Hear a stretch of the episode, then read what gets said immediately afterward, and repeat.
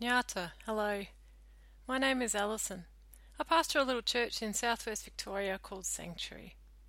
And I acknowledge the people of the Eastern Maar Nation who've been passing on story and culture to their young people here since time immemorial.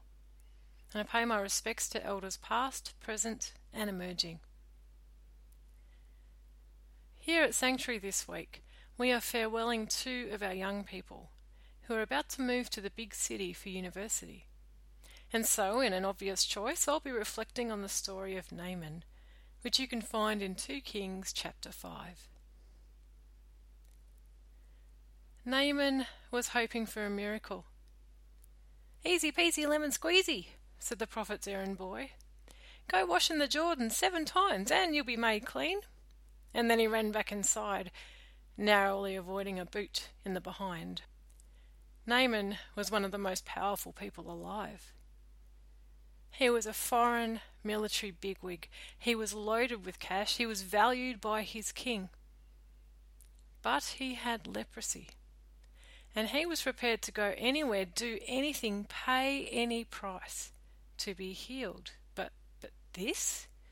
To receive instructions from an errand boy and to, to, to what?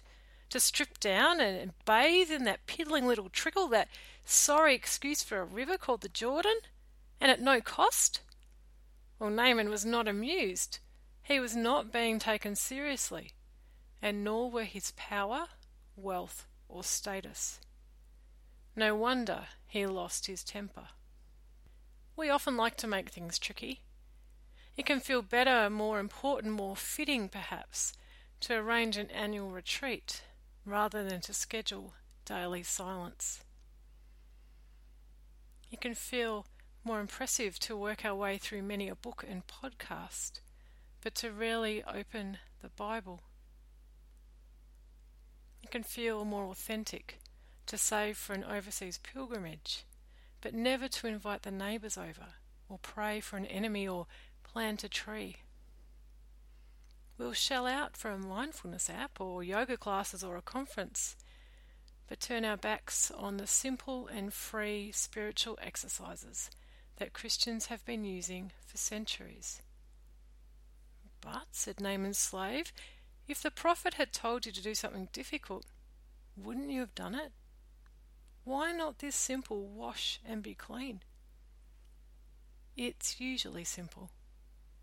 Be baptized, and you'll be freed from sin and united with Christ. Read the Bible, and you'll encounter the living Word of God.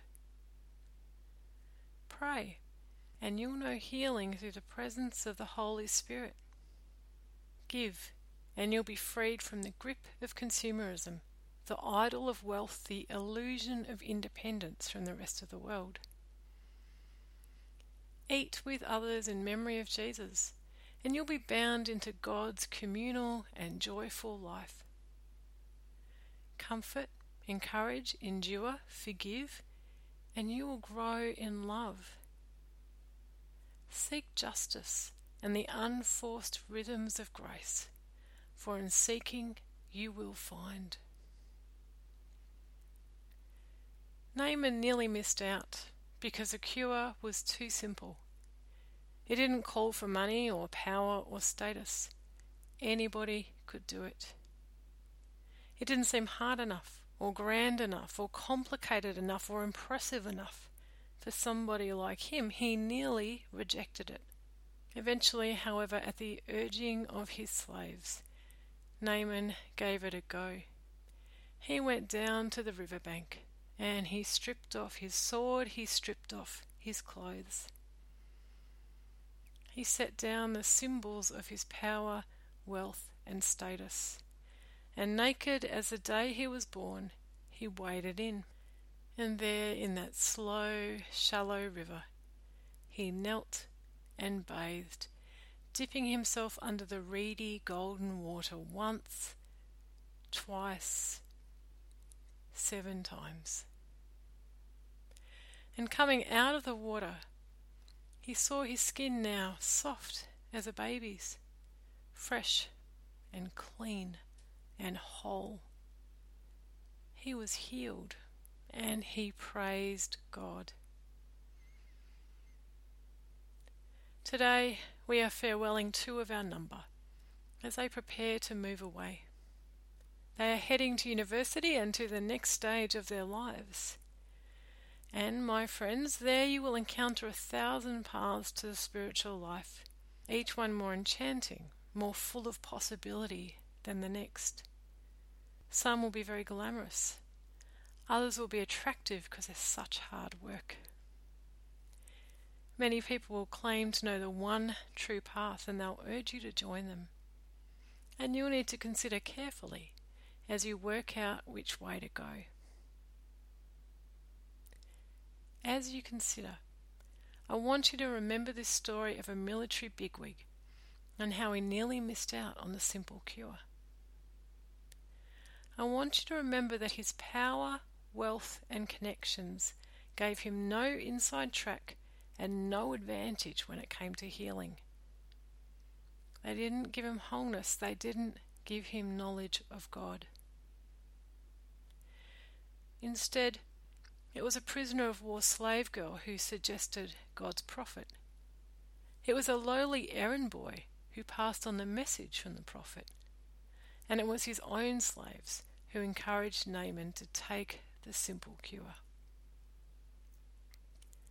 My friends, the faith that makes you whole is simple. It is open to everyone, it is low status, and it's free and you already know what to do. That is, park any pretensions, any ambitions, any sense of entitlement. Let yourself be grounded, as humble as the earth. Then read the Bible. Pray. Give.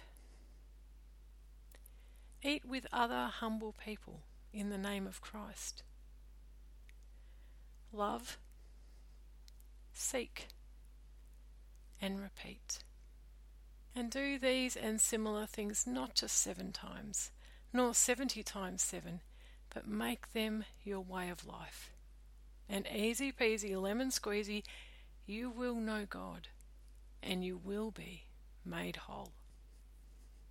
Thanks be to God. If you valued what you heard, there's always more to read on our website at sanctuarybaptist.wordpress.com. Sanctuary is funded entirely by members and supporters. If you'd like to support the work of this little church, you can make a donation via PayPal, and you can find the details for this on the website. Great to have you with us, and we'll catch you another time.